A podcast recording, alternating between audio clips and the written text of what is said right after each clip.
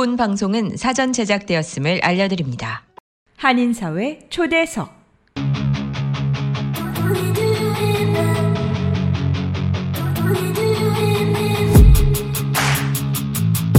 이 시간은 미주경제신문 한성용 본부장이 진행하는 종합시사 프로그램으로 한인사회 경제의 중심 인물들을 초대해 현안 문제점들을 파악해보고 이에 대한 해결책을 함께 모색해 보는 시간입니다.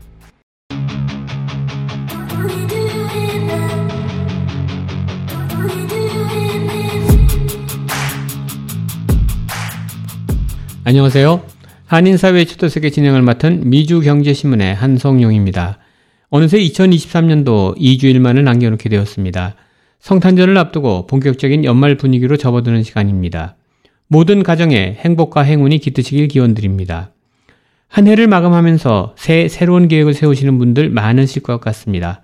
그 중에서도 내년에는 그동안 코로나로 인해 오랫동안 미뤄왔던 크루즈 관광에 대해 많은 분들이 관심을 갖고 알아보고 계신 것 같습니다. 이에 이번 주 시간에는 동부투어의 케빈 사장님을 모시고 크루즈 관광에 대한 자세한 얘기 나눠보도록 하겠습니다. 그럼 케빈 사장님을 스튜디오에 모셔보겠습니다.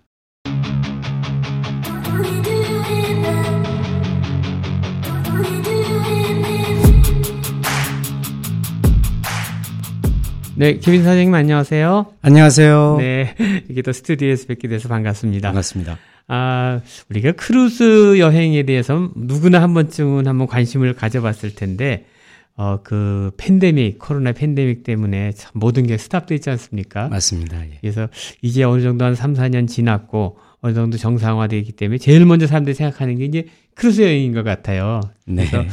우리가 그냥 결혼 기념일이라든가 또는 뭐 회갑연이라든가 이런 거 기념했을 적에 누구나 먼저 생각하는 게 크루즈 여행인데 오늘 이 시간을 통해서 크루즈 여행이란 어떤 것인지 또 어떻게 하면 우리가 또 효율적으로 잘 이용할 수 있는지 그런 얘기 하나하나 우리 케빈 사장님과 얘기 나눠보도록 하겠습니다. 네. 우선 케빈 사장님께서 크루즈 여행이 어떤 것인지 그 정의를 한번 내려주시죠. 어, 한국말로 하면 유람 여행이죠. 네. 그래서 어, 정의를 이렇게 길게 내릴 수 있겠지만 한마디로 한다 그러면 네. 영어로 floating resort라고 보면 되겠습니다. 아, 그래서 물 위를 떠다니는 네, 거군요. 물 위를 어. 떠다니는 리조트. 네. 어, 아주 고급 리조트 호텔이 물 위에 떠다닌다. 이렇게 보시면은 정확한 아. 정의가 될 것 같습니다. 그렇군요. 그러면은 일반 우리가 생각하는 그 유람선, 크루즈 유람선하고 우리 페리 여객선 있지 않습니까? 네. 이 차이가 어떤 게 있나요? 사실 이제 어 바닷가 항구 지역에 가면 아주 큰 배가 있는데 보면 이제 여객선들이 어 페리들이 그 규모는 크루즈 선박만큼 아주 큽니다. 네. 예를 들면 또 북유럽에서 실자 라인이라고 혹시 북유럽 여행 가신 분들은 어 그 타신 기억이 있을 텐데요. 네. 1박 숙박도 하는 그런 거지만 실자 라인도 여객선입니다. 그러니까 아저 예, 여객선입니다. 페리입니다. 네. 어, 안에 시설은 크루즈 선박만큼 쇼 시설도 있고 객실도 있고 식당도 있고 그렇지만 네. 왜 그러냐면 크루즈 유람선과 네. 페리 여객선의 차이는 네. 어, 타는 목적의 차이입니다. 유람선 네. 크루즈는 여행을 위한 목적이고요. 페리는 A라는 지점에서 B라는 지점까지 이동하는 게 목적이기 그렇죠. 때문에 네. 그걸로 큰 차이가 납니다. 아, 그렇군요. 그야말로 즐기는 그 여행.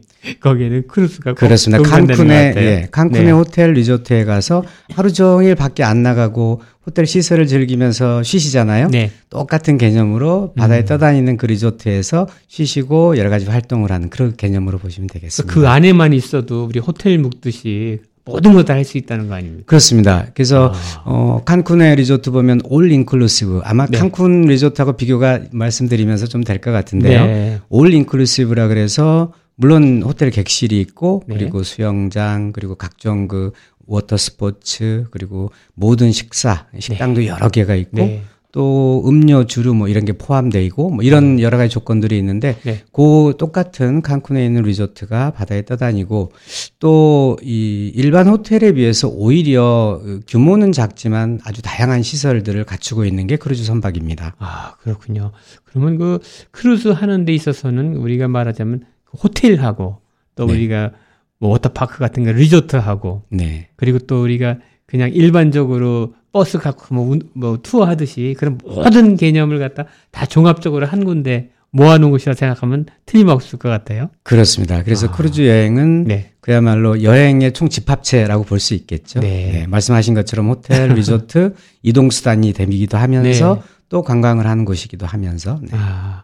우리 크루즈 여행이라는 게 언제부터 생겼는지 궁금해요. 우리가 흔히 타이타닉 영화에서 보면 그것도 크루즈 그선 아니었나요? 어, 호화 여객선. 예, 우리가 아. 이제 호화 여객선이라고 네, 얘기하는데 네. 그렇게 얘기하죠. 호화 여객선. 호화 여객선. 호화 유람선이라 안 하고. 아, 그건 여객이었어요. 네, 그 배가 워낙 음. 크기도 하고 유명하기도 하지만 네. 호화 여객선이라고 하는 거는 그때 당시에 항공 그 이동이 없을 때 그렇죠. 비행기가 발명돼서 네. 상용으로 되기 전에 네. 유럽에서 미국으로는 대서양 횡단 여객선이 있었습니다. 네. 그 시장이 굉장히 큰 그 교통 시, 어, 시장이었는데요. 네. 어, 그 중에서 가장 유명한 게 말하자면 타이타닉 호라고 말씀드릴 수가 있겠습니다. 음. 그렇군요. 네, 그래서. 어, 그 전에도 연안에서 또는 뭐 강에서는 네. 어, 유람선들이 조금 조금한 것들이 있었지만 본격적으로 우리가 생각하는 크루즈 여행, 유람선 여행이 시작이 된 거는 네. 결국 그 항공이 발달을 해서 네. 대서양 횡단을 하는 큰 배들이 이제 쓸모가 없어졌을 그렇죠. 때다 비행기 타고 다니니까. 그렇습니다. 전부 다 비행기 타고 네, 유럽과 네. 미국으로 오가니까 어 이 배들을 어떻게 하지라고 음. 고민을 하다가 아 요거를 호텔식으로 만들어서 유람선으로 만들어 보자라는 아이디어가 시작이 돼서 네. 그게 이제 1900년대 중반 정도에 네. 어 그런 아이디어가 시작이 돼 가지고 60년대부터 본격적으로 음. 어, 지금의 이제 크루즈 산업이 거의 시작이 됐다 이렇게 보시면 될 것 같습니다. 60년, 1960년대부터 시작된 거였어요. 그렇습니다. 예. 대단하군요. 그러니까. 그럼 우리 크루즈 여행에는 어떤 특징이 있는지 특징을 한번 설명해 주세요. 네, 어, 뭐, 다양한 특징들이 있는데요. 우선은 이제 일반 여행, 예를 들면, 어, 버스를 타고, 그리고 그 지상으로 육상 land tour를 보면, 어, 한 곳에서 머무는 게 아니고 여러 네. 군데를 보는 거는 차를 타는 시간이 굉장히 많습니다. 네. 사실 여기 뉴욕에서 나야가라 갔다 오더라도요. 맞습니다. 8시간 차 타고 가야 됩니다. 너무. 예, 힘들고 예. 이동하는 시간이 굉장히 버려지는 시간이죠. 맞습니다. 예를 들면 유럽에서 유럽 뭐 10일짜리 여행을 하신다 그러면 음. 예를 들어서 뭐 스위스를 보고 그다음에 밀라노로 내려온다. 그러면은 스위스 뭐 예를 들면 여행이 총 10일이면 어, 하루에 반나절 남짓을 보고 한 서너 시간을 이동하고 또 반나절 남짓 보고 또 이동하고 네. 이런 그게 반복되죠. 네. 그러다 보니까 처음에는 어 유럽의 풍광 보니까 첫날 둘째 날은 버스를 좀 타도 괜찮습니다.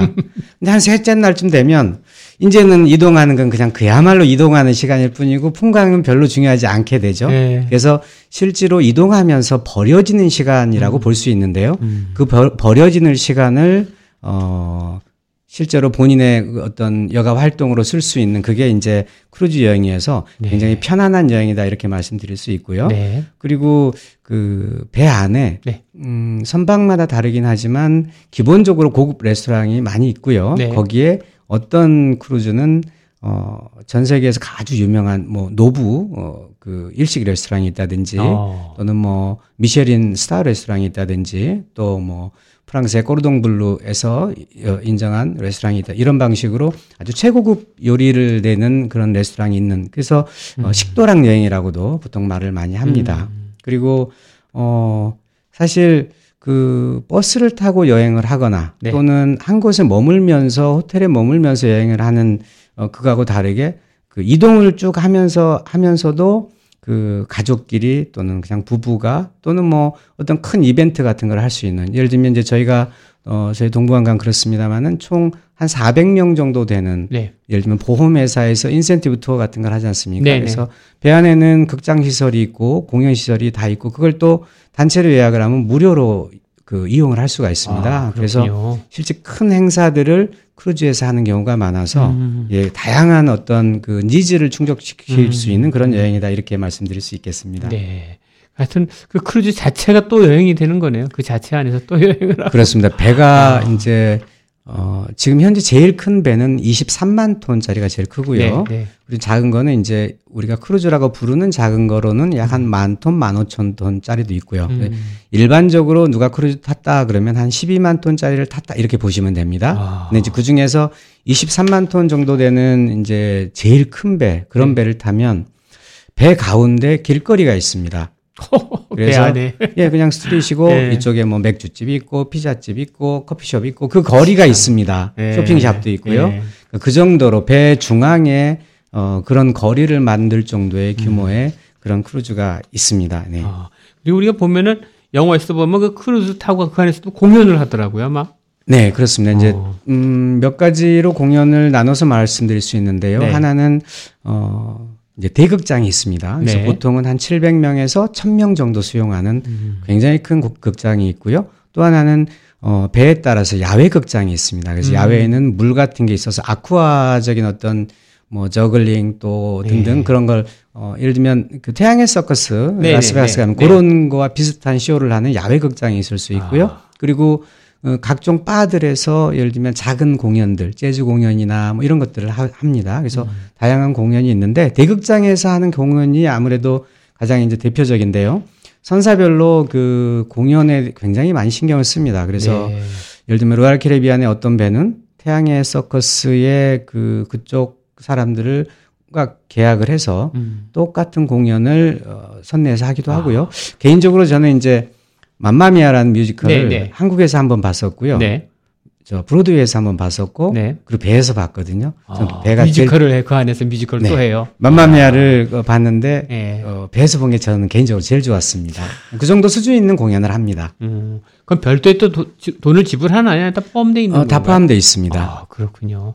그럼 그 안에서의 크루즈 안에서의 그 계획 짜는 것도 중요할 것 같아요. 뭐부터 해야 될지. 그렇습니다. 그래서 예. 이제 크루즈 안에서는 daily 프로그램이 네. 있는데요. 네. 이제 선상 신문 이렇게 이제 말씀드릴 수 있는데 네. 어, 매일 저녁에 이제 레스토랑에서 식사를 하시고 방에 들어가면 방문 앞에 종이가 딱 꽂혀 있습니다. 한 음. 네 페이지에서 여섯 페이지 정도 되는. 그래서 그 종이에 보면 내일 하는 모든 프로그램이 시간부터 시작해가지고 설명까지 다 돼 있습니다. 음. 거기에는 뭐 식당 오픈 시간부터 바 오픈 시간, 어디서 어떤 공연을 하고, 어디서 뭘 하고, 이런 게 전부 다 들어가져 있습니다. 그래서, 어, 저녁에 식사하시고 방에 가서 내일 뭐 하나 쭉 읽어보고, 어, 요거 해야 되겠다. 이제 동일 시간에, 어, 어디서는 뭐, 뭐, 쇼, 저, 세일을 하고, 쇼핑 세일을 하고, 어디서는 막 풀장 가에서 게임이 있고, 그 시간에 이쪽에서 또 와인 시음 그 tasting이 있고, 그러면 그 중에 시간이 겹치면은 원하는 거를 선택해서 난 여기서 요거 해야 되겠다. 이런 계획을 매일 밤 그 다음날 개별적으로 개별적으로 거네요. 짜는 아. 거죠. 그래서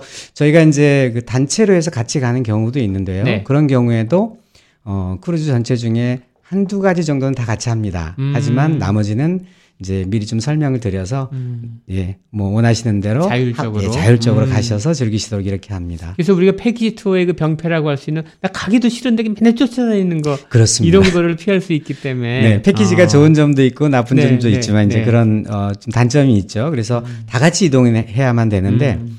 사실 크루즈 여행은 굉장히 자유로운 여행이면서 그러니까 패키지 여행임에도 불구하고 굉장히 자유로운 여행입니다. 예를 음. 네, 들어서 네. 어 가장 대표적인 이제 지중해가 가장 인기, 인기 있으니까 하나를 네. 예를 들자면 예를 들어서 로마에 이제 배가 도착을 했습니다. 네. 바르셀로나부터 쭉 한 바퀴 도는 스케줄인데 아침 7시에 배가 로마에 도착하는데요. 그리고 저녁 6시에 출발합니다. 네. 그러면 아 나는 몸이 오늘 안 좋아. 음. 어, 그래서 난 그냥 배에 있을래, 쉴래. 음. 또는, 야, 나 오늘 배 햇빛도 좋은데 수영장가에서 책이나 읽으면서 영화나 보면서 또 이 수영장가에 큰 스크린이 있습니다. 그래서 네. 영화 상영을 하니까 난 쉴래 하시면은 그렇게 하시고요. 아. 또, 어, 난 그냥 나가가지고 와이프랑 둘이서 로마 시내 관광이나 혼 둘이서 자유로 하고 와야 되겠다. 네, 네. 그러시면 되고요. 아유, 나는 그냥 가이드가 설명해주고 이런 게 좋아. 음. 한국- 한식도 로마니까 좀 먹고 그래서 full day 네. 어, 가이드 한국인 가이드가 있는 그 투어를 원하면 또 하실 수 있고 이거를 어, 원하시는 대로 선택을 하실 수가 있는 거죠. 아. 네, 그럼 그 가이드 분께서 이제 크루스도 같이 동행을 하실 때 네. 그분한테 이렇게 자문을 가면 이렇게 하시는 게 좋습니다 하고 또 이렇게 조언도 해주시겠어요. 그렇죠. 그래서 아. 사실은 그거는 그 전날 결정하기보다는 조금 전에 음. 그런 내용을 설명을 드리고 이렇게 이제 선택을 미리 좀 하시도록 하는데요. 음. 어, 저희 동부관광에서 이제 같이 모시고 가는 처음부터 끝까지 어, 크루즈 내에서 그런 모든 스케줄에 동행하는 인- 인솔자가 가고요. 네. 각 지역에서는 현지에서 현지 가이드가 현지 나옵니다. 가이드가 또 네. 로마는 로마대로, 피렌체는 피렌체대로, 바르셀로나는 바르셀로나대로. 네. 그러니까 우리가 이렇게 그 지중해 이렇게 지도를 펴놓으면 아시겠지만 다 이렇게 항구 도시 아닙니까? 그렇죠. 항구 도시이기 때문에 처음에 이제 스페인 바르셀로나로 가서 거기서부터 이제 그 같이 유람선으로 위로 올라가면서 이 프랑스를 거쳐서 다시 이태리까지 그렇죠. 다 돌 수 있는 참 그게 그 지중해가 인기 있을 수밖에 없겠어요, 정말. 네. 그 이제 워낙 지중해는 네. 유럽인들한테도 이제 네. 겨울에 휴양을 오는 그런 곳이고요. 우리에게 네. 카리브해가 있다 그러면 네. 유럽인들에게는 지중해가 있는 거죠. 음. 그래서 워낙 유명한 곳이기도 하지만 네. 사실 문화, 역사, 뭐 네. 예술 뭐 이런 걸로 해서 뭐 지중해 유럽은 워낙 유명하니까요. 네. 근데 그래서 지중해가 가장 인기 있는 지역이기도 한데요. 두 가지로 크게 나눠 볼 수 있습니다. 대표적인 네. 네. 거를 서부 지중해는 이태리 반도를 중심으로 해서 서쪽에 동그랗게 예, 거기를 서부 지중해라 하고요. 네. 그 코스가 유명하고요. 또 하나는 어, 그리스의 산토리니 주변 에게해라고 네, 하거든요. 네, 네. 에게 쪽에 아테네에서부터 해가지고 사이프러스 있는 그 근처 에게 쪽에 섬들을 가는 음. 그 유명한 그 파란 돔 색깔 하얀 산토리니. 예, 그, 예, 산토리니 예. 산토리니 중심으로 한 그 에게 쪽을 동부 지중해라 하는데 네. 그 상품과 서부 지중해 상품이 가장 유명한데요. 음. 이제 그 중에 서부 지중해 상품 같은 경우는 말씀하신 것처럼 바르셀로나에서 배를 타 가지고 네. 그 앞에 있는 팔마데 마요르카라는 섬 네. 들르고 그 다음 날은 남프랑스의 마르세유 들르고 음. 이태리의 피렌체, 로마, 나폴리 이렇게 들르는 스케줄이 이제 서부 지중해 스케줄이 되고요. 네. 가장 대표적인 스케줄이라고 말씀드릴 수 있겠습니다. 음, 그렇군요. 그 아까 말씀했듯이 가장 우리가 지금 관심 갖는 게 바로 이 서부 지중해인데 왜냐하면 제일 유명한 도시는 다 돌잖아요. 그렇습니다. 그래서 유럽 여행 못 갔던 사람도 이걸 통하면 다 갈 수 있는 거고. 맞습니다. 그래서 근데 또것 이렇게 같아요. 이 스케줄 말씀하시면 어유 나는 네. 로마 갔다 왔는데 또 어, 난 피렌 로마 가면서 피렌체도 보고 나폴리도 봤는데 이렇게 네. 말씀하시는 네, 분들 계셔요. 그런데 사실 음 예를 들면 어 로마도 마찬가지고 피렌체 피렌체 같은 경우에는 피사도 볼 수 있고 이제 피렌체 시내 두오모 성당 이런 걸 볼 수 있는데요. 네. 사실 피렌체 주변이 투스카니 지방이라고 깨안띠 와인이 유명한 음. 아주 와이너리며 풍광이 굉장히 아. 좋은 도시들이 많습니다. 네, 그래서 네. 어, 대표적으로는 그 지역을 가면 피렌체하고 어, 피사를 보지만 사실은 어, 더 멋있다고도 볼 수 있고 꼭 가볼 만한 것들이 그 주변에 투스카니 지방의 소도시들입니다. 굉장히 아, 아, 름답고 네. 와인도 좋고요. 네. 마찬가지로 나폴리 같은 경우도 나폴리 소렌토가 같이 있는데요. 어, 나폴리에서 나는 폼페이는 봤어. 그러면은 음. 이태리에서 가장 아름다운 곳이라고 할 수 있는 곳이 아말피 해안이라고 있습니다. 아말피 해안. 예, 거기에 이제 아말피 해안, 포지타노, 뭐 라벨로 이런 데가 있어요. 그리고 그, 그, 그 바로 앞 바다에 카프리 섬이 있습니다. 네. 너무너무 아름다운 곳이고요. 음. 그래서 어, 나폴리를 가보신 분들도 아말피 해안까지는 기존 스케줄 돼서 안 갑니다. 그래서 네, 네. 이제 배로 가시면 저희는 그 스케줄을 꼭 넣어서 아. 보여드리는데 정말 정말 주- 좋아하십니다. 네. 음. 그래서 요 이제 그래서 동일하게 갔던 지역이라 하더라도 거기에 내가 갔던 그 보통은 이제 하루 정도만 머무시고 오는 게 일반적이시기 네, 때문에 네. 뭐 거기에 뭐 일주일 머무셨다면 뭐 다 보셨겠지만 그렇죠. 일반적으로 그렇지 않으니까 네. 볼 거는 많습니다. 그러니까 얼마나 거기서 중요한 것을 딱 selection 해가지고 보느냐가 참 중요한 것 같아요. 그렇습니다. 그래서 여행 planner에 또 도움이 필요한 것 같고. 네. 그러니까 우리가 크루즈 패키지라고 하면은 항공과 크루즈 또 기항지 내에서의 또 그 투어를 합한 걸 갖다 크루즈 패키지라고 하는데 네. 요게 이제 각 상품마다 다 달라지는 거죠. 그렇습니다. 이제 크루즈를 탈 때는 음. 네. 두 가지 방식이 있을 수 있는데요. 네. 뭐 사실은 한 가지인데 네. 뭐냐면 크루즈는 전 세계에 배가 현재 한 river 크루즈 한 200여 척, 네. 그다음에 바다에서 하는 크루즈도 200 한 50여 척, 음. 이래서 500척 이상의 크루즈 선박이 전 세계 강과 바다에서 운항을 합니다. 엄청나군요. 네. 그래서 1년에 약 그 2023년 통계 기준으로 하면 약 한 3,500만 명 가- 가까운 네. 어 이제 고객들이 크루즈를 이용을 했습니다. 네, 올해 네. 전 세계적으로요. 네. 그래서 어 그만큼 전 세계 스케줄이 다 있는 겁니다. 예를 들면 카리브해도 네. 수십 척이 뜨고 있고요. 지중해도 여름에 알라스카도 여름에 그리고 세계 일주도 있고 아시아도 있고 남태평양도 있고 어 남극 가는 크루즈도 있고 그래서 네, 전 세계 네. 바다가 있는 곳에 다 크루즈가 있는데 그래서 음. 지금 저희가 이제 크루즈 패키지라는 거를 저희 동부관광에서는 마련을 이제 특정 날짜에 하는데요. 저희가 선택한 날짜 말고 네. 1년 내내 지역에 따라서 많은 스케줄이 있습니다. 그래서 영어가 조금 되시고 하시면 음. 개인적으로 비행기표 끊고 또 저희한테 연락해서 크루즈 예약하고 이렇게 가셔서 음. 자유롭게 크루즈 여행을 하실 수 있습니다. 근데 이제 아, 저희가 준비한 패키지는 어, 영어를 하시지만, 아유, 난 영어 해도 나는 그냥 좀 인솔자나 가이드가 있어가지고 이것저것 도와주고 그쵸. 설명도 해주고 이게 더 좋아. 내 네. 조금 몇백 불 더 내더라도 네. 그런 스케줄을 난 가고 싶어 하시는 분들을 위해서 만든 게 이제 저희 크루즈 패키지인데요. 그거는 네. 이제 구성이 항공하고 크루즈 여행한 거 그리고 어 중간중간 내리는 항구 거기를 이제 기항지라고 음, 하거든요. 네. 이렇게 중간에 들르는 곳에서의 관광을 별도로 우리만을 위한 특별한 스케줄로 이렇게 음. 짜서 day 투어가 되겠죠. 낮에 내려서 하는 투어. 그렇군요. 그렇게 네. 세 가지로 구성이 된다 이렇게 보시면 되겠습니다. 그럼 이 크루즈 패키지를 이용하게 되면 내가 그래서 항공권 끊을 때도 신경 안 써도 되고 거기 가서 내가 뭐 할 건가 또 호텔 어디 묵을까 신경 안 써도 되니까 그렇습니다. 아주 편안하게 즐길 수 있는 네. 게 될 것 같아요. 여행 준비도 그렇고 여행하는 중에도 그렇고 네. 굉장히 편안하게 다녀오실 수 있는 이제 어, 여행이 크루즈 저희가 준비한 패키지라고 보시면 네. 되겠습니다. 뭐 젊었을 때하고 뭐다 인터넷 뒤져 갖고 하지만은 맞습니다. 이게 다 귀찮거든요. 그냥 네. 알아서 좀 해주길 바라는데. 바빠서 못 하시는 분도 계시고 뭐 네. 귀찮아서 못 안 하시는 분도 계시고 네. 그리고 처음 또 크루즈 하시는 분들 아까 말씀드렸듯이 그 많은 메뉴 중에서 뭘 해야 좋을 지를 모르잖아요. 맞습니다. 그러니까 그런 걸 이렇게 가이드해 주시는 게 정말 제일 중요한 역할이 네. 아닌가 생각이 제가 들어요. 크루즈를 약 한 40번 정도 타봤거든요. 네, 네. 그런데 매번 저는 이제 배 타면 가슴이 두근두근합니다. 아주 되게 설레가지고 되게 네. 좋아합니다. 제가 크루즈를. 네, 근데 네. 배 타면 저도 어, 어느 쪽이 앞쪽이지, 어느 쪽이 뒤쪽이지, 어느 쪽이 음. 오른쪽이지, 왼- 이런 거를 이제 헷갈립니다. 그래서 한 두세 시간 왔다 갔다 해야, 아, 이쪽이 앞쪽이다. 근데 이제, 어, 객실들이 쭉 있는데요. 여기 우리 그 주소 번지수처럼 네. 한쪽 사이드는 홀수, 한쪽 사이드는 음, 짝수. 음. 그러면 이제 짝수 번호 중에 번호가 낮은 번호는 앞쪽, 아, 번호가 더 높으면 숫자가 많으면 뒤쪽. 그런 방식으로 이제 배 앞뒤를 구분합니다. 그게 아니면 구분할 수 없습니다. 아, 그 처음 타봤을 때 굉장히 설레임이 있었다는데 제일 처음에 타신 게 몇 년도에 타셨어요, 사장님께서는? 어, 2000년 5월에 탔던 거로 기억하는데요. 그 어.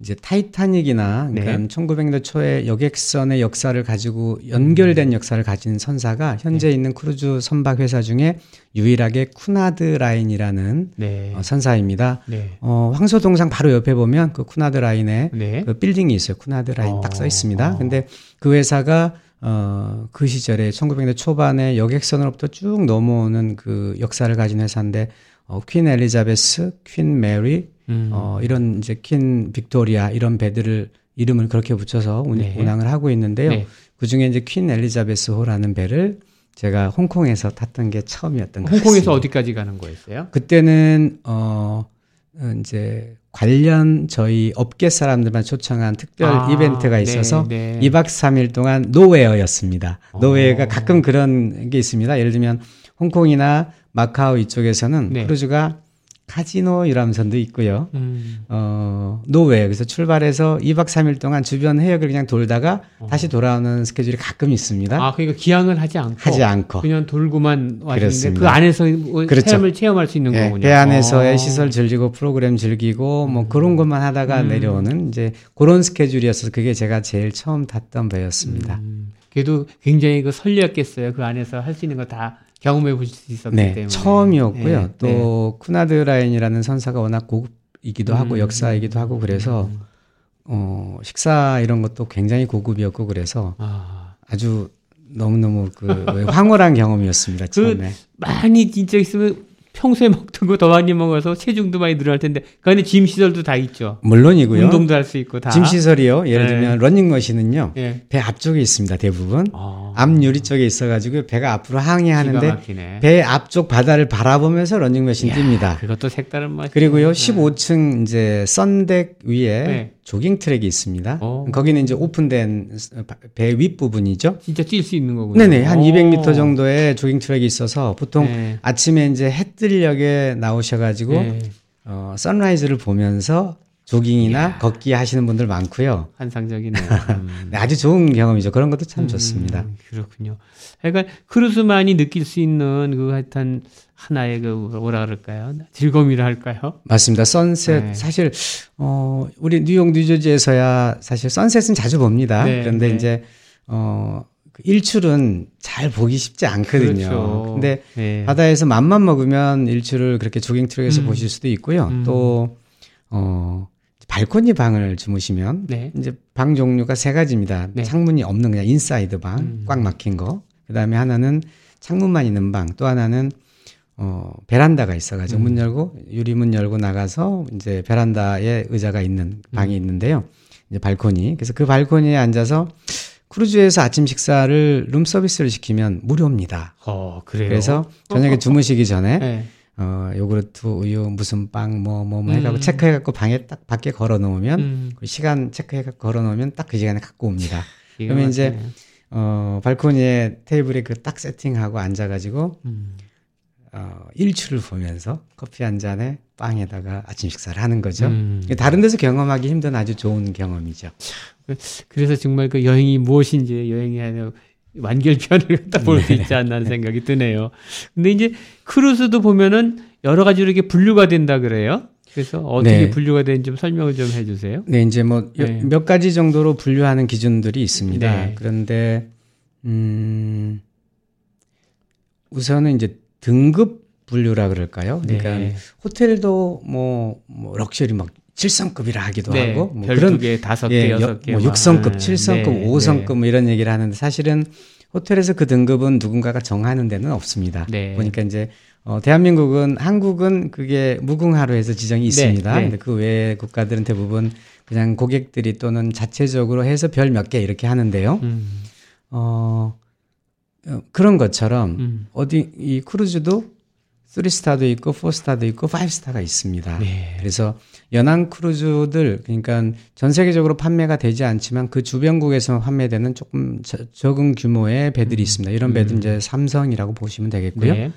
보통 우리가 타시는 그 로얄 캐리비안이나 노르웨지안이나 뭐 이런 것들은 바하마 왔다 갔다 오는. 네. 그래서 일반적으로 우리가 호화 크루즈라고 부르는 그거는 4성급이라고 보시면 되겠습니다. 그렇군요. 네. 그리고 그 위에 프리미엄급이라 그래서 어 예를 들면 프린세스, 셀러브리티 뭐 요런 또 오세아니아 이런 크루즈 선사 음. 크루즈 이제 선박 회사들이 있습니다. 네. 그거는 이제 5성급 정도로 보시고요. 그리고 어 6성급이 있는데 그거는 실버시 크루즈, 뭐 크리스탈 크루즈, 또 쿠나드의 일부, 또 리젠트 세븐시즈 크루즈 이런 크루즈들이 이제 어 6성급이라 보시면 되겠습니다. 그거를 약간 비교해 드리면 네.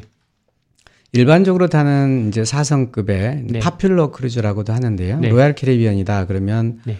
배가 어마어마하게 크고 하지만 그리고 특급 수준의 모든 서비스가 되, 지만 6박 7, 7박 8일 정도 크루즈를 하시면 싸게는 음 만약에 발코니 좋은 방 기준으로 네. 해서 발코니 기준으로 해서 한 1000불 정도에 가실 수 있고요. 어.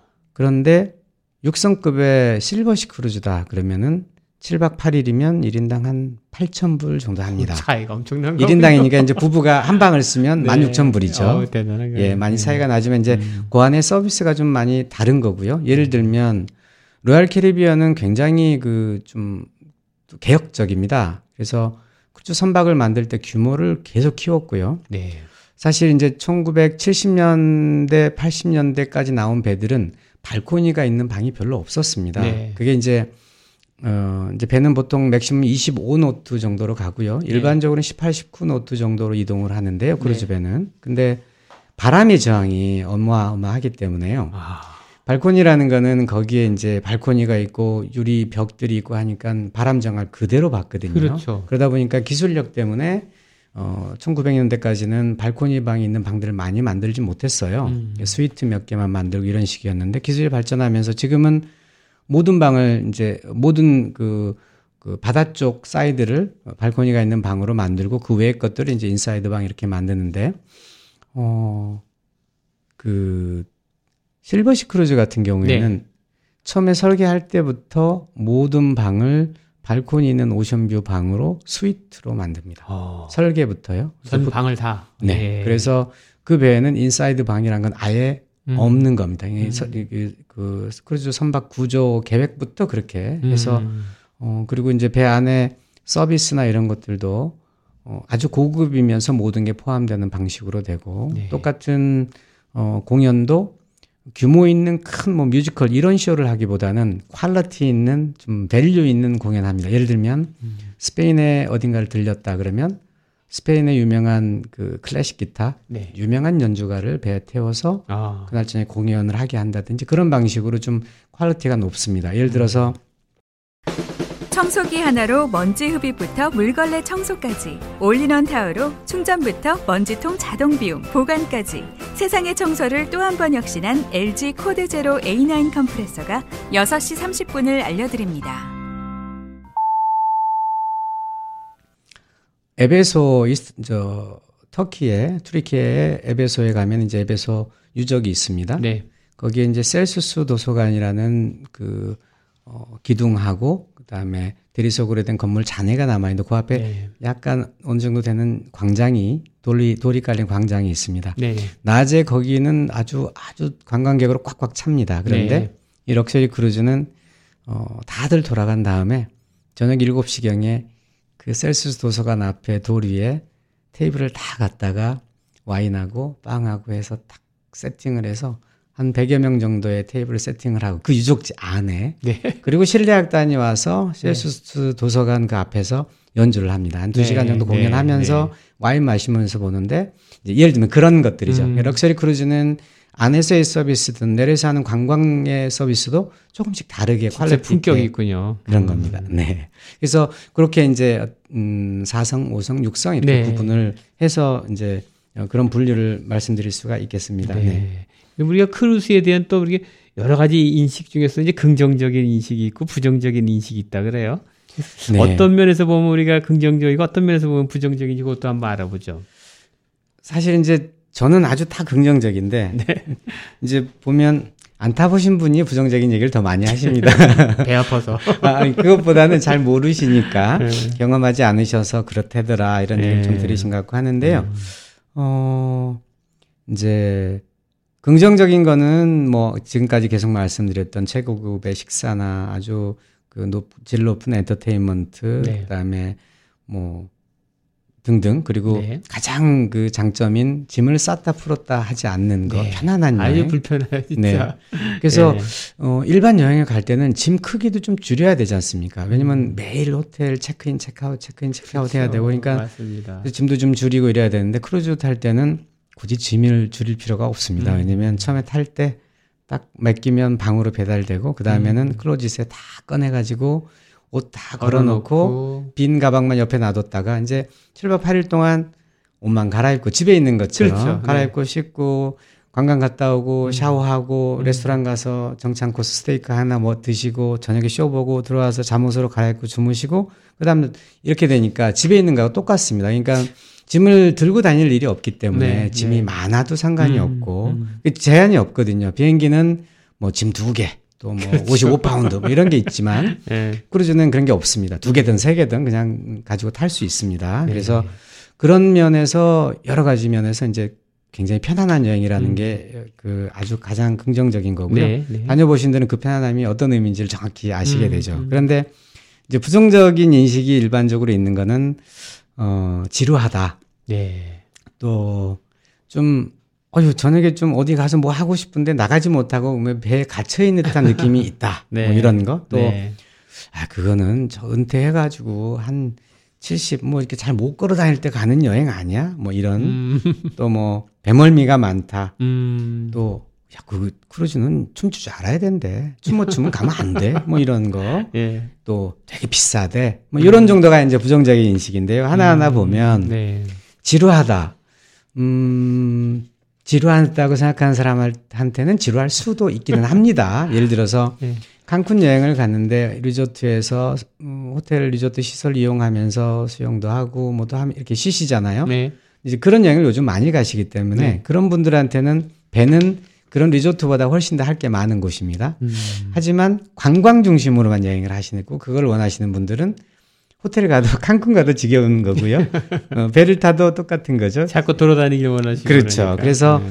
근데 이제 어 카리브의 스케줄을 보면 네. 7박 8일 크루즈를 하신다 그러면 중간에 세 번 정도 내립니다. 세 번 정도. 예, 그리고 음. 나머지는 이제 항해를 하는 날이거든요. 네. 근데 세 번 내리는 것도 휴양섬입니다. 음. 뭐 카리브의 섬들이 어마어마한 역사적인 뭐가 있는 것도 아니고 문화적이나 이렇게 그 지역의 특성이 있긴 하지만 아주 임팩트 있는 그런 것들이 많지는 않기 때문에 네. 관광거리라고 할 수 있는 건 좀 적은 편이죠. 네. 그러다 보니까 내려도 별로 뭐 그닥 뭐 볼 게 없고 어, 배 안에서 심심하고 뭐 이런 말씀을 그래서 무료하다는 얘기가 나오는 네. 간혹 하시는 분들이 있습니다. 그런데요. 죄송합니다. 네. 지중해 크루즈 같은 경우에는 everyday 기항지에 내리는데요. 예. 내리는 곳마다 아침에 내려서 하루 종일 관광하고 저녁 때 배를 탑니다. 음. 도대체가 지루할 시간도 없고요. 오히려 아좀 배에서 좀 그 항해만 하는 날 좀 있었으면 좋겠어. 좀 배 이 배 큰 배 좋은 배를 좀 이용해야지. 우리가 지금 네. 관광만 할 거야. 이렇게 말씀하실 정도로 지중해 쪽 스케줄은 어 비교적 굉장히 바쁘고 네. 배에서의 지루할 수가 없고요. 네. 이제 그래서 보통 7박 8일 지중해 크루즈는 마지막 하루 정도를 항해하는 스케줄을 합니다. 그래서 아. 마지막 날은 배 안에서 쉬면서 내리기 전날은 배 안에 뭐 각종 활동들을 하시도록 이제 음. 스케줄이 줄이 그렇게 보통 짜여 있습니다. 그래서 지루함은 사실은 지루하지 않고요. 네. 음, 지역에 따라서는 음, 본인이 보낼 시간이 조금 더 있는 것도 카리브 같은 경우에 있다 이렇게 말씀드렸습니다. 알래스카는 어때요? 알래스카는 배를 많이 탈 것 같은데. 알래스카는 7박 8일 코스가 거기도 메인 네. 코스인데요. 네. 음, 소- 스케줄 잠깐 말씀드리면 어, 우리가 얘기하는 알라스카 크루즈라는 거는 어, 남쪽 그러니까 시애틀 또는 밴쿠버 네. 그 정도에서 출발하고요.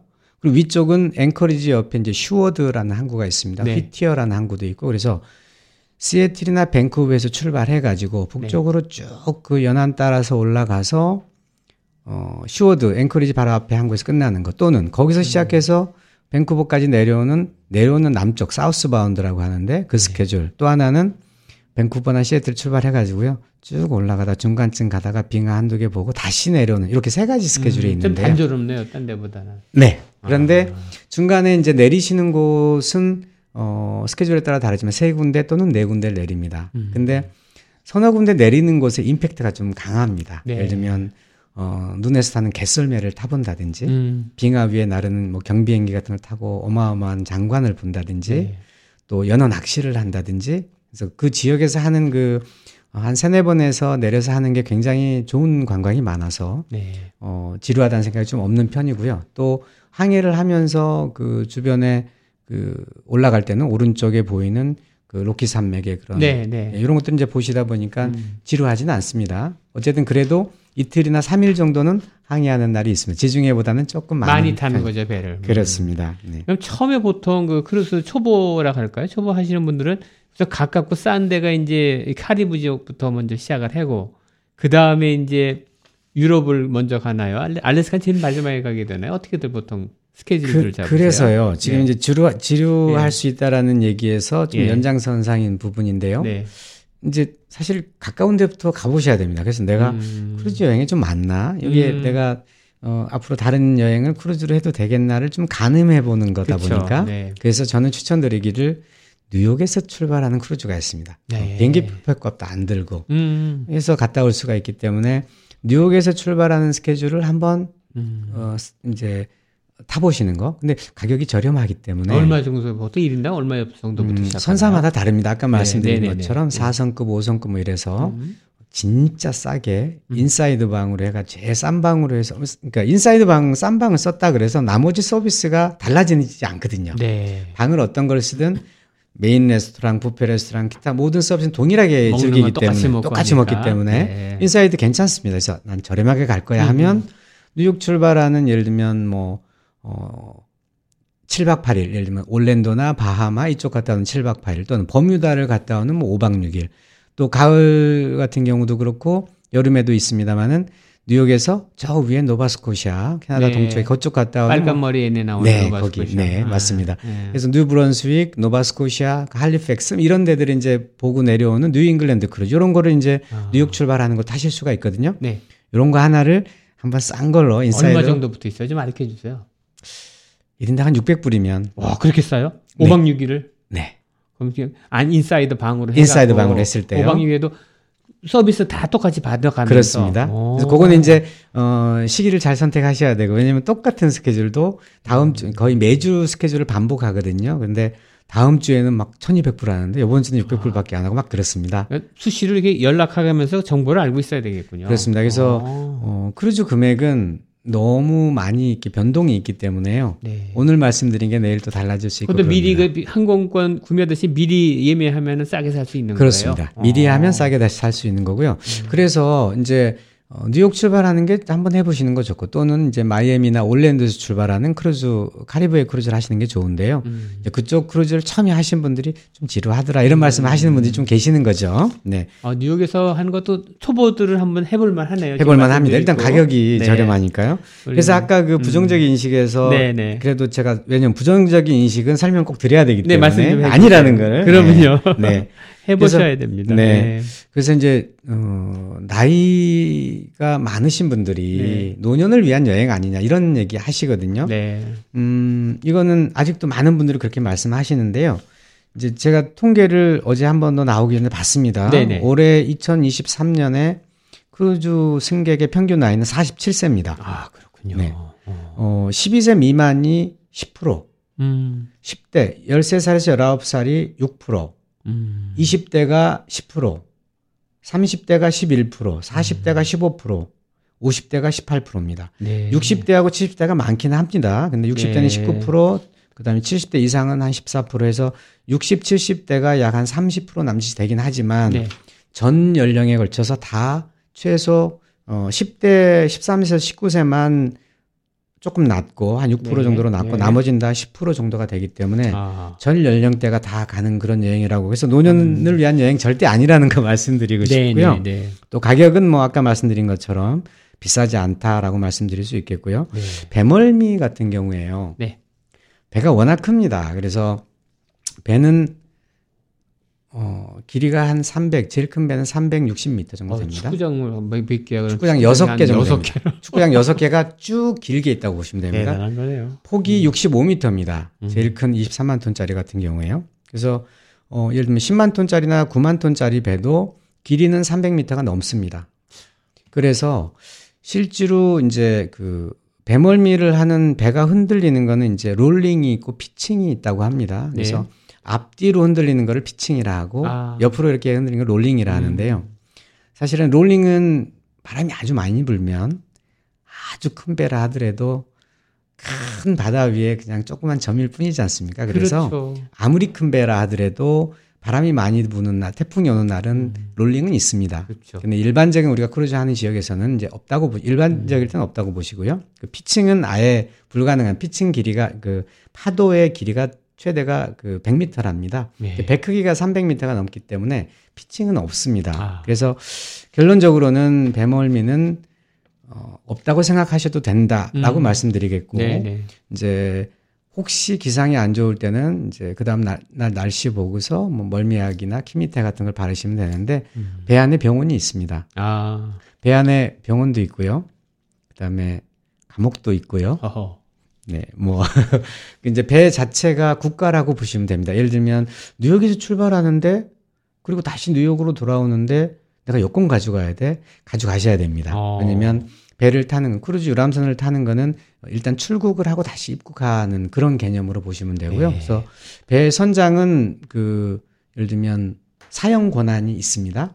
어, 네. 완전 보안관이네요, 그야말로. 그렇습니다. 그래서 물론 일반적이지 않은 아주 특별한 음. 경우에는 그 다른 많은 사람을 해야 하는 그런 상황이 생기면 네. 예를 들면은 어, 이렇게 그런 걸 해도 되는 그런 권한을 선장이 가지고 있고요. 필요하겠네요. 네. 물론 치안을 하기 위해는 경찰도 타고 다 타겠죠. 그 그렇습니다. 안에는. 그 안에 이제 경비 보안 경- 관련된 경관. 어, 있습니다. 네. 그런 건 걱정 안 하셔도 될 것 같고. 네. 우리가 이제 크루즈 선박도 아까 근데 뭐별 다섯 개, 별 일곱 개 등급이 있다 그러는데 네. 우리가 그 안에 보면은 뭐 자동차 경주장부터 시작해서 아이스링크, 야외 극장, 뭐 water slide까지 다 있다고 그러는데요. 이 어느 정도 시설이 되는지 이거에 따라서 그렇게 차이가 많이 날 수밖에 없겠어요. 아무래도 네. 시설에 따라서. 이제 네. 어, 배 이제 저희가 선 썬덱이라고 썬덱이라고 하는 것이 배 윗부분이고 거기에 대부분 이제 수영장이 있고 네. 그다음에 beach chair들이 쫙 이렇게 있어서 네. 쉬시게 돼 있는데요. 보통은 거기에 큰 영화 스크린이 있어서 낮에 공연 같은 걸 틀어준다든지 저녁 때 영화를 상영한다 이런 걸 하는데요. 그 윗부분에 어마어마한 워터파크, 그 water slide부터 해가지고 엄청 크게 워터파크를 구성을 해놓은 그런 선박이 있고요. 음. 또, 어, 어떤 배는 그 위에 이 작은 자동차 경주장을 만들어서 그 우리 범퍼카 같은 거 네, 타고서 네, 막 네, 돌 네. 수 있는 네. 그러니까 그런 시설을 또 배 위에 해놓은 배도 있고요. 음. 지금 이제 어 23만 톤짜리 Royal Caribbean의 이제 세계 최대 크기의 선박을 중심으로 제가 말씀드리면 네.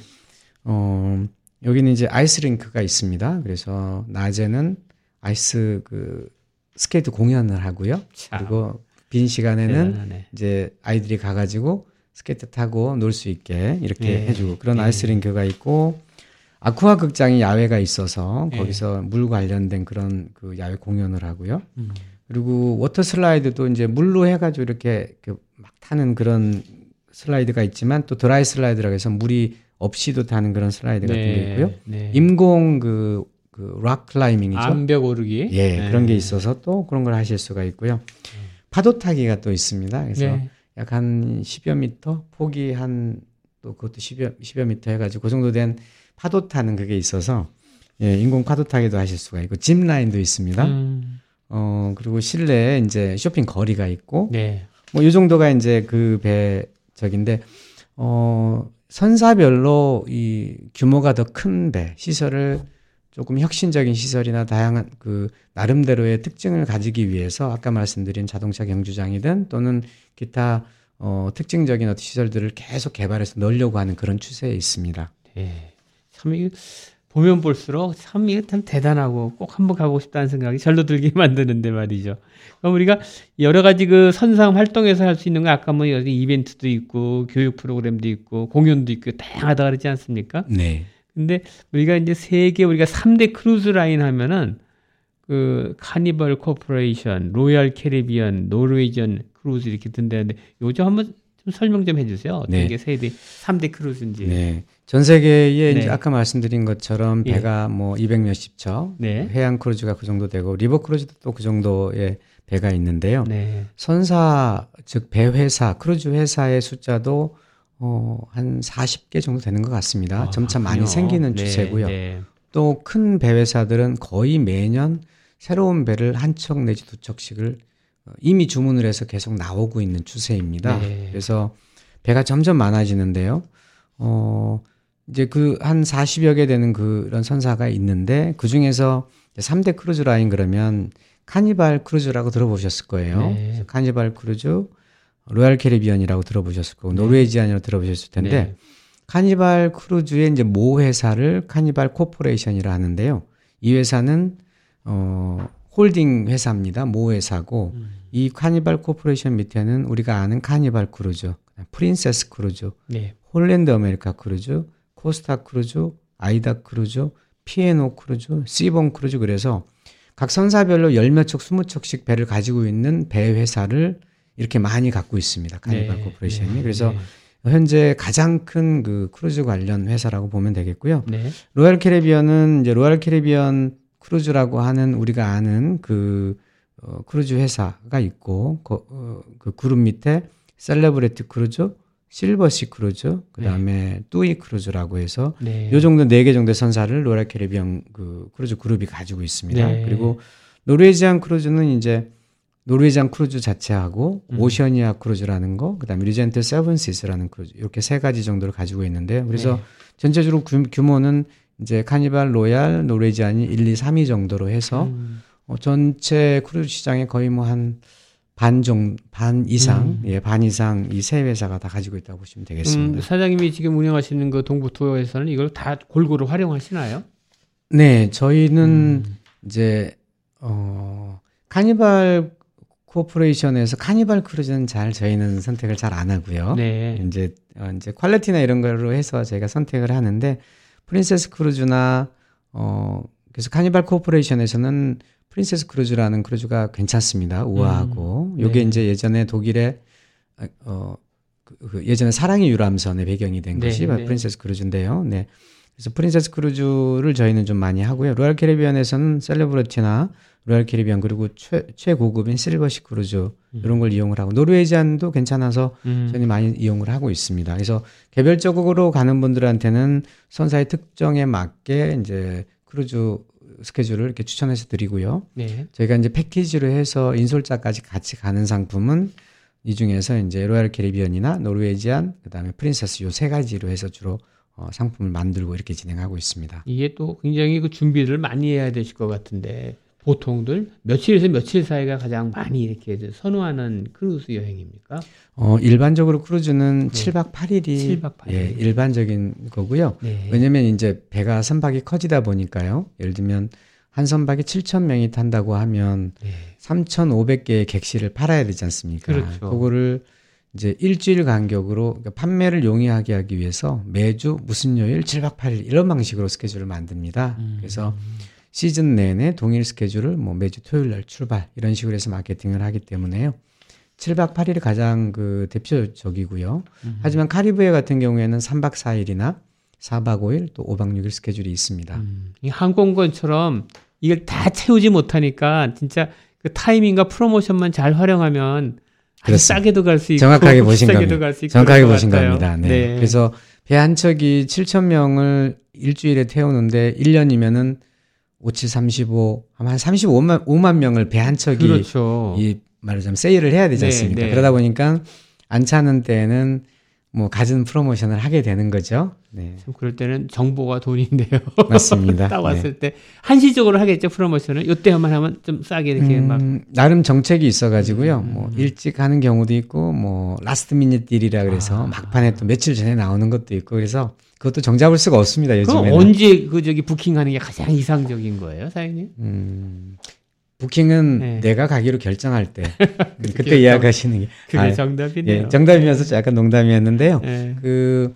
보통은 한 5, 6개월 전 5, 6개월 정도 전에. 하시는 게 네. 제일 좋습니다. 그 이유는 아마 좋은 걸 골라갈 수 있으니까 그렇습니다. 그렇겠죠? 네. 음, 발코니면 발코니 나한테 맞는 걸 하면 그러니까 되는 거고. 예를 들면 어, 최고 낮은 가격이 나올 수 있는 가격이 50%다 예를 들어서 50%. 그리고 이제 정상이 한 100%다 그리고 더 오르면 막 120, 30%까지 팔 수도 음. 있겠다라고 한다면 한70 정도 선에서 사는 게 제일 안정적이라고 보고요. 50은 내려갈 수도 있고 안 내려갈 수도 있거든요. 음. 그렇죠. 그 배가 차면 오히려 올라가지 내려가지 않거든요. 그러니까 아. 한 7, 80% 정도 약간 세일했을 때 2, 30% 세일할 즈음에 사는 게 제일 좋은데 그게 한 6개월 남짓 정도 전이지 않을까 생각합니다. 그게 이제 사장님처럼 오랜 경험을 통해서 이걸 노하우가 축적된 거기 때문에 네. 이 전문가의 도움이 그래서 필요한 것 같아요. 네. 처음으로 이제 그 크루즈를 갖다 계획하시는 분한테 약간 조언해 주신다 그러면 어떤 tips를 드릴 수 있을 것 같아요? 음, 사실 크루즈 여행은 네. 아까 말씀드린 그런 편안하고 여러 가지 뭐 장점이 있어서요. 네.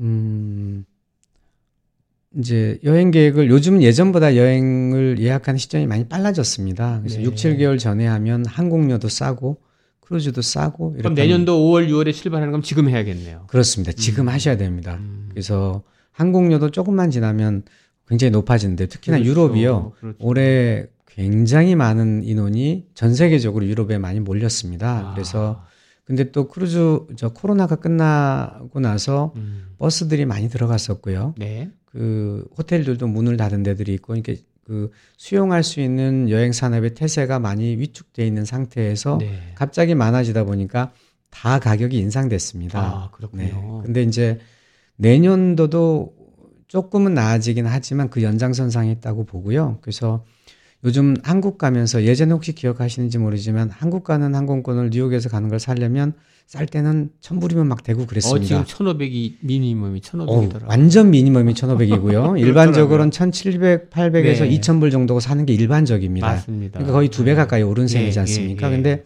유럽도 똑같습니다. 그래서 아. 유럽 옛날에 갈 때는 한 800불에 사는 경우가 많았습니다. 바르셀로나가 한 800불이면 갔던 거예요. 그랬습니다. 어. 근데 지금은 1200, 1400, 1600 그렇게 합니다. 세상에. 이게 이제 조금만 날짜가 임박해지면 2000불 넘어가고요. 그래서 네. 조금 일찍 어디를 가시든 전반적으로 좀 일찍 예약을 하시는 게 좋은데 이제 어 예, 일찍 예약하시는 거 말고는 어, 가족 여행을 가느냐, 부부간 여행을 가시냐, 어떤 기념 여행을 가시냐에 따라서는 네. 그렇죠.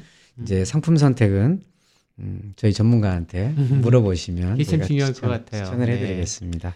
사실 여기서 유럽 가는 게 여기서 샌프란시스코나 라스베가스 가는 시간하고 똑같잖아요. 6시간. 네, 약간 더 긴 정도. 예. 금액도 비슷한 것 같고. 그렇습니다. 네. 그러니까 내년에 이렇게 무슨 특별한 이벤트가 계신 분들은 이번 기회에 우리 케빈 사장님 통해 가지고 좀 조언을 받아서 꼭 그 예, 크루즈 여행 갔다 멋있게 한번 추억이 남는 걸 했으면 좋겠다는 생각이 드는데 네. 사장님 그동안 많이 이렇게 그 상품을 접해 보시면서 많은 또 가이드도 하시고 경험을 해 보셨잖아요. 네. 좀 기억에 남는 에피소드 있으면 몇 개만 좀 들려주세요. 음, 기억에 남는 손님들이랄까요? 이런 거 좀 있으면은. 저는 이제 남극 크루즈를 갔던 게 네. 굉장히 인상에 남았었고요. 네. 어, 이제 칠레에서 어, 비행기를 또 갈아타고 음. 가서 우슈아이아라는 이제 땅끝 마을, 뭐 지구의 땅끝 마을이라고 하는데 거기서 음. 크루즈 배를 타고 Drake Passage라고 하는 남극과 그다음에 남미의 사이에 있는 어마어마하게 파도가 심한 해협을 지나서 남극 본토에 가서 내려서 펭귄도 바로 앞에서 보고 뭐 이런 걸 했었는데 펭귄을 보는군요. 네. 그리고 이제 거기는 남극 크루즈는 어 이제 말하자면 학자들이 타가지고 네. 지질 또 생태계 뭐 이런 교육을 막 합니다. 아, 약간 공부하는 그렇군요. 부분도 있는 네, 크루즈인데요. 네. 그 빙산, 빙하 뭐 그리고 펭귄 이런 걸 보는 게 굉장히 특이하고 좋았고요. 네. 어 손님들하고 갑자기 물어보셔서 네. 딱 생각이 안 나는데 네. 어 이제 제가 하나 음, 재밌는 얘기일 수도 있는데 네. 네. 어, 쓰나미가 몰려옵니다. 저 앞에서. 아. 그 이제 크루즈가 정박을 하고 있는데 예보가 왔고 갑자기 한 시간 후에 쓰나미가 몰려온다라는 게 있으면 네. 배, 배가 어떻게 해야 될까요? 또는 거기 탄 손님들은 어떻게 해야 될까요? 어떻게 해야 될까? 진짜 도망가야 될까요? 그거 참 불안할 것 같은데. 그래서 네. 그러면 전부 다 다시 배를 타서요. 배가 쓰나미와 90도 직각으로 정면으로 바다로 항해를 해 나갑니다. 그래서 어. 쓰나미 그 파도를 뚫고 지나가야 됩니다.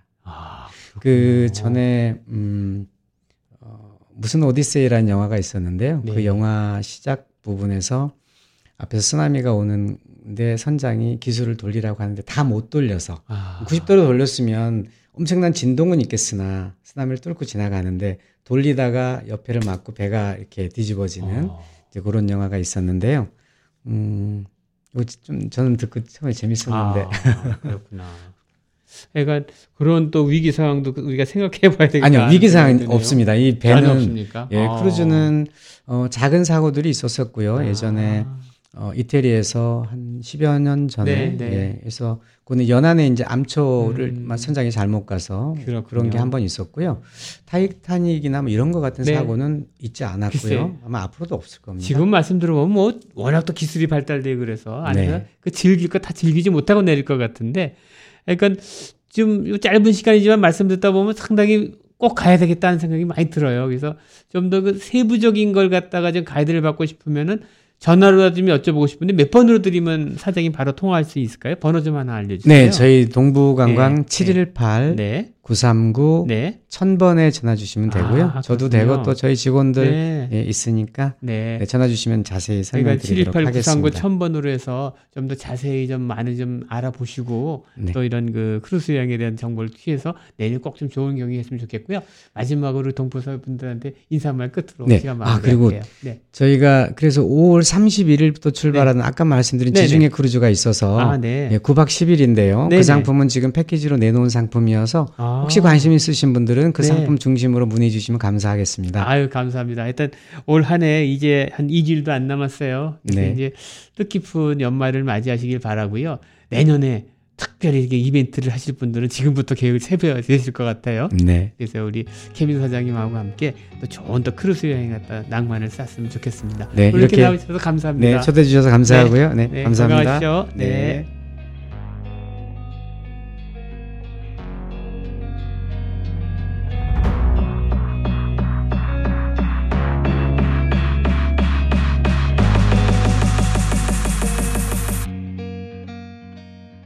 지금까지 동부 투어의 케빈 사장님을 모시고 크루즈 관광에 대한 자세한 얘기 나눠봤습니다. 모처럼 어렵게 마련하신 크루즈 관광 계획 세우시는데 큰 도움이 되셨기를 바랍니다. 이제 올 한 해도 2주일만을 남겨놓게 되었습니다. 성탄절을 앞두고 차분한 마음으로 한 해 마무리하셨으면 좋겠습니다. 이상으로 오늘의 시간을 모두 마치겠습니다. 지금까지 미주경제신문의 한성용이었습니다. 여러분 안녕히 계십시오.